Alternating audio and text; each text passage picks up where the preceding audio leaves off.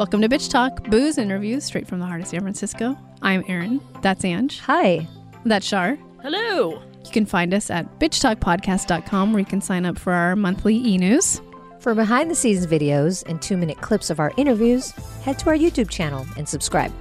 You can find us every other Thursday morning at 9:30 a.m. at bff.fm. And if you like what you hear, rate and subscribe wherever you listen to podcasts. For the love of God, do it. It really helps.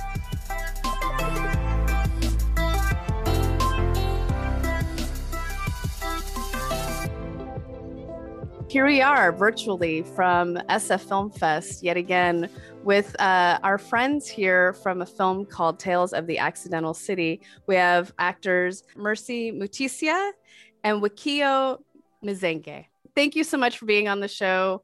You are very, very far away from San Francisco, so I appreciate um, working with us on the time difference. But um, I'm going to have Mercy, if that's okay, introduce the film to our listeners. Yes, so Tales of the Accidental City is a film about, uh, is it four characters who have been sent to an anger management class by the court because of acts of misdemeanor or violence, right? So there's the there's Eddie who played um, the former city councilor Louis, there's a street hawker called um, Sarah Obama. There's Jacinda, my character.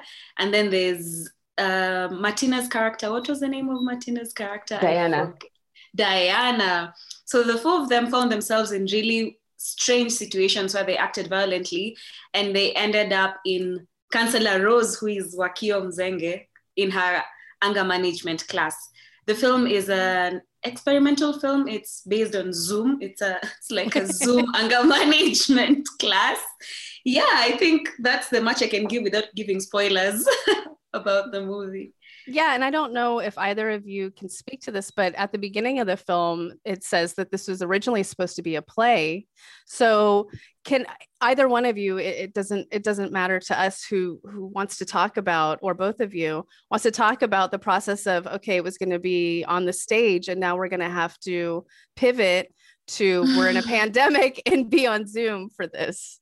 Uh, I think actually Mercy should talk about that because uh, first of all, they did a radio drama based on this play, and she was part of the process. I only joined when we were doing the film. So maybe she can touch on how they transitioned from the play to the radio drama and then the film. Yeah, so originally, uh, this this uh, film was supposed to be a stage play. It was supposed to be on stage, and and then it was supposed to be on stage in 2020. But then Corona happened, and there was no public gatherings anywhere. So the first idea that came to Maimuna, who is the director, Maimuna Jallow is the director of the film, was how about we make this into an audio play? So we first uh, had Zoom rehearsals for like a whole, was it two months or a month? Where we just rehearsed our voices and everything. And then it was a 90 minute audio play, which was released in October 2020 at Ake Festivals in Lagos. And then from there, the, out of necessity, it was now transformed into a Zoom film. Yeah, so it's been a whole journey, rehearsals. So it was first uh, transformed from a stage play to an audio play, which was like a whole, I think, rewrite. And then from that to a Zoom play, which was also another rewrite. Kudos to the writer and the director, Maimuna. Yeah. Yeah, I really love the characters. I mean, it's it's driven by you guys. You're so captivating, and, and we're essentially just like we are right now. We're we're watching a Zoom meeting, and it's like, oh, you know, I don't know. It's hard to keep yeah. people captivated for that long, but you really managed to. So I'd love to talk about your process as actors, not having that face to face interaction to feed off of but yet giving us so much in terms of just the range of emotions that we go through throughout the course of the anger management meeting. So, uh, yeah. Wakio, if you'd like to start with that as yeah. our counselor. yeah. well, this already feels like part of the rehearsals that we were doing. This is how we were doing it. Yes. Um, and we still, we can still, you know, get energy from each other as we go on, even if we are not together physically. So, um, what I really like about Maimuna Jallow, first of all, she's a first time film director with this particular film, but she is a theater director. And so there's a lot of uh, theatrics that she borrowed from her experience as a, as a theater director that she brought into play. So most films we here we don't usually do rehearsals. We get our scripts and then we just prepare shortly and then we get on on set and we shoot it. But this rehearsal process already helped us to gel as uh, individuals. I think the characters that were there previously, because everybody else had done the radio drama and I was joining in during the audio one. So uh, during the, the visual one. So during the rehearsals, I think it was really important for us to gel in as in when we were having these discussions over Zoom, we really, you know, like interacted so well because we even had exercises during those rehearsals. So it was really a bonding session. And what we did while we were shooting the, the film is that we almost did it like a play because we would actually do it from the beginning to the end for different characters in each different days. So if we were having Jacinda, for instance, we were shooting Jacinda's parts, we would start from the beginning of the film to the end of the film. The rest of the characters were actually in the set, but we were not being shot. So the cameras are on Jacinda and we're shooting her parts. And the rest of us are off camera, but we were actually playing our parts along so that Jacinda mm-hmm. can have the reaction. So it was basically just like a play from the beginning to the end. All those five days we were shooting, we were doing the play over and over. It's like we were staging it pretty much. Yeah, mm. it was it was a lot of good energy. Really, that's the only way we could have accomplished this. All of us came. Everyone was open. The cast, from the audio play even to the Zoom film, everyone was very open to anything. And Maimuna made it so clear from the beginning that this is the first time she's doing this. And if you have any ideas on how to make it better, the times we'd be shooting and she'd be like, okay, guys, I am really, I really don't know how to go about this. How do we go about this? And then we'd all just bring our heads together and we'd come up with solutions on the go and then we'd continue shooting. I remember during a day in the shoot, there was there were constructions happening at the neighboring at the yeah the neighboring location and that's like crazy when you're a sound person and mm-hmm. since the, the whole film was shot in four days and we only had four days to complete it and we have curfew in kenya because of the lockdown and everything. And so she had to make sure that people were out of there on time so that we didn't get into traffic and get arrested and meet shoot days and things like that. Wow. so she re- we really had to think on our feet. We really had to improvise. And at the end of the day the openness of it all good energy just being generous with your time and yourself is what contributed to the success of the film Wow, filming under du- extreme duress. About anger management. Yeah, that's it, helps you get to that place of anger, maybe. Yeah. Yeah, that's a that's a that's also a different that's a different film. Um, I wanted to know either Mercy or Wakio if you can talk about um, Louis and and that character in the film because I was I was really struck by by his demeanor, his personality, and it's it's always like oh the man in the room they're just they can't they can't let go you know so you want to he was great it was perfect you want to talk about him and his his character. I think the counselor can talk about counselor Rose Wakio. Yeah, yeah. Yeah. Can what you share how you feel about him? Yeah. so wow, putting me on the spot there. But yeah. So well, I got to experience all the characters from my end. But yeah, Louis was quite unique because first of all, he was the only guy in that uh, in the anger management class so he had to deal with the fact that he has been brought up in privilege. He has been um, he has been associated with the the corrupt leaders that uh, the country has. And then, with that ego that he has, he has to come and listen to a woman guide him and tell him how to manage his anger. He has to sit in a class with women that he also feels like they're beneath him. So, Louis, as a, as as let me talk about Eddie. Eddie Kimani really embraced this character because he he wore this individual. Like the minute we saw Eddie Kimani, I just saw a privileged brat who cares for nobody else, who is so self-centered, who wishes that everything could stop for him. But then as we get to know him and as we interact with him, we see a softer side of him, especially when he starts interacting with his wife and we start seeing, oh my God, there is somebody, there is a human being inside of him. And he opens up to the possibility that there are leaders who really want some good, but they don't get a chance because of the cartels that they're facing. And so it gives us an opportunity also not to, you know, to be so judgmental to these leaders, to give them a chance also, to give them an ear and see what they have to offer. Mm. Yeah, thank you. That leads perfectly to my next next question. Um, obviously, this film is so much fun to watch, and it's really playful, and it keeps you engaged. But the, you also sprinkle in a lot of social justice issues. You talk about oppression. Um, maybe you haven't been paying attention to what's been going on in the United States for the past few years, but it's something that uh, you know we can all we can all relate to. Um, so I'm curious: are these topics that in in Nairobi? Are these topics that are kind of taboo to talk about in public? Because we are very vocal um, uh, every day, all day. I mean, it's called bitch talk, what we're on right now. So, um, it, is this sort of a common thing, and, and are people really vocal about things uh, in Nairobi as well? Um, it's it's evolving. So for the longest time, people have been scared of the government. People have been afraid to speak up about their issues because it always comes back with such a, an unfair backlash. And just in 2020 alone, when America was going through what happened to George Floyd and every other person. It affected the whole world. Matter.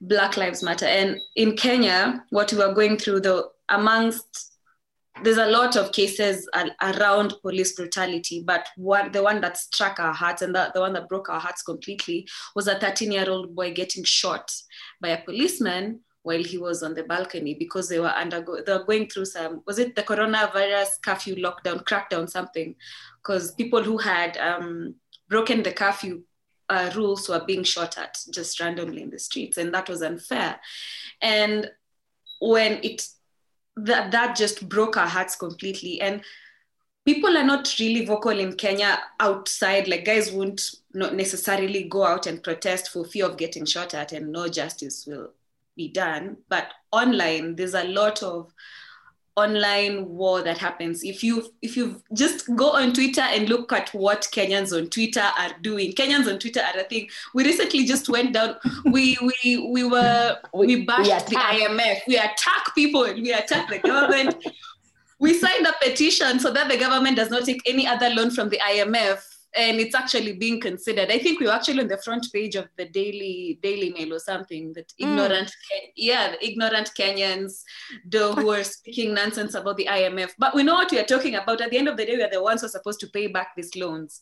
So it is evolving. There was a time when speaking against the president, as as I think as uh, in 2002 probably speaking against the government or the leader would land you in the grave, not even in prison. We had the Nyayo House. Uh, there was a torture chamber in our CBD, our central business district, where people would be taken there and tortured on suspicion of being against the president. So this is something that is slowly evolving. People are finding their voice. People are finding creative ways on how to speak up about the injustices that are happening in Kenya. Mm-hmm. I, I, must also agree that the, the creative space is not shying away from these issues. And mm-hmm. uh, people are writing films, people are writing stories, people are performing monologues, and people are speaking about it using the creative space that we have. And uh, and I think it's now it's a wave that is rising and it's almost about to hit those banks. Mm-hmm. And now we can see there's a little bit of response you know when we are when we are making noise on on social media it's bound to attract some sort of attention and so that is yeah. what we're looking for and so by using these films also you know um, shouting about them and making noise about them on social media and also raising this um, in social injustices that we're facing a human rights violation and things like that impunity and corruption. You know, we've been ranked 28 out of 100. You know, that's that's just sad. Yeah. But um, I think, as Mas is saying, we are evolving and we are changing how we are handling our matters.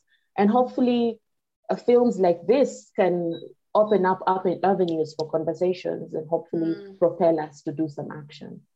Yeah, it's it's so bad. We bullied our president out of Twitter. He had to shut down his Twitter account. like I think that was Amazing. so did we. Yeah, so did, sort of. Yeah, yeah, look at Cheers to that. Cheers to yeah, the Yeah. movement. yeah. Well, it was it's been a pleasure to have you both on the show, with Wakio and Mercy. And um, the film is called Tales of the Accidental City. And we just really appreciate your time. And um, a side note, while I was watching the film last night, I just got really excited to have you both on. Um, and a little emotional, I would say. Um, because it's I don't know, you know, these times are really hard. yeah, and, it's, and it's and it's so nice to have international folks come on our show. And to have you on a Oh. bigger platform like SF Film and, and Yeah. have your story shared on an international level is so important. I'm just super honored.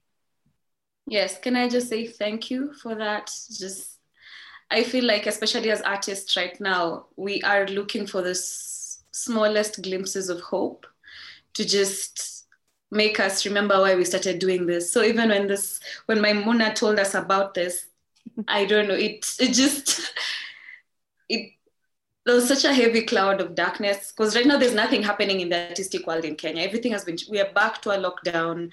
Um, all artistic spaces have been closed. And for us art art is life art is therapy. We art is what gives us life. And it's not just a, a means of making a living it's life to us. And when you take that away from us we are left not knowing what to do with ourselves Yeah. or Mhm. yeah so when this came through honestly for me it just i don't know it it made me feel hopeful that things are happening behind the scenes that I don't know of, and I should just let go of control and just trust that everything will be fine. So, I guess the the thing about just being courageous and taking each day at a time, each moment at a time, and being hopeful is what is keeping us moving in Kenya. And I hope that that is what will keep you going too. And I want to give you a big, big hug. too. I need it. Thank you. Thank you. I, I also, I also think just because um, this was experimental in the first place, there's a Swahili saying that says "panaponia hapakosi njia." Basically, But it's- where there is a will, there is a way. yeah. So this is a. I, I, I remember telling Maimuna that this is a story of courage. This is a story of Maimuna has no idea how film is directed, but she took up. She Yeah. took up that space and decided, no, what we're doing this. And I think I can speak for all of us when we're getting into this film, we really um, didn't know what we're getting ourselves into. There's a lot of stuff that we learned along the way, a lot of situations that we had to, a lot of hurdles that we had to jump, you know, as we went along. But because we had the Nia, there was a Njia. Because we had Yeah. the will, there was a way. There's a way. Really encouraging to know that during these times, we can still do stuff. You know, we can't just sit back and wait for the lockdown to be lifted. We can't just sit down and wait for the curfews to be lifted. We Mm. can rise up, we can do stuff, we can share our stuff online, and you know, we've become such a global space that stuff happening here can easily go elsewhere. And look at us now. We've broken those ceilings, we've broken those boundaries. We're interacting with people that we'd never imagined that we would interact. We're showcasing and premiering our shows in places that we never imagined. So there's no limit. We are our own limitations. And I think with this film, we're showing ourselves that we can actually do whatever we purpose to do. Mm. Yeah. And maybe We're without. I was going to say, maybe, you know, if I, the silver lining to the pandemic, we get to speak with you. Maybe if there was no pandemic, we wouldn't. So thank you so much for being on Bitch Talk and thanks for being therapy. Uh, right. No, you guys are your characters. I don't know. I Yeah. feel like I'm talking to Jacinda and Counselor Rose right now. Yeah. Thanks. so Thank you, nice. thank you, Counselor Rose. yeah, it was so nice. Thank you. And is that Thank where there's a you. Nia, there's a where there's a Nia, there's a Gia? That's the phrase. Sorry, I Yeah. just. Oh, okay. Panapo, panapo nia hapakosi njia. So oh, Okay, we're gonna have to have a- another interview for to that. That's a whole other half hour.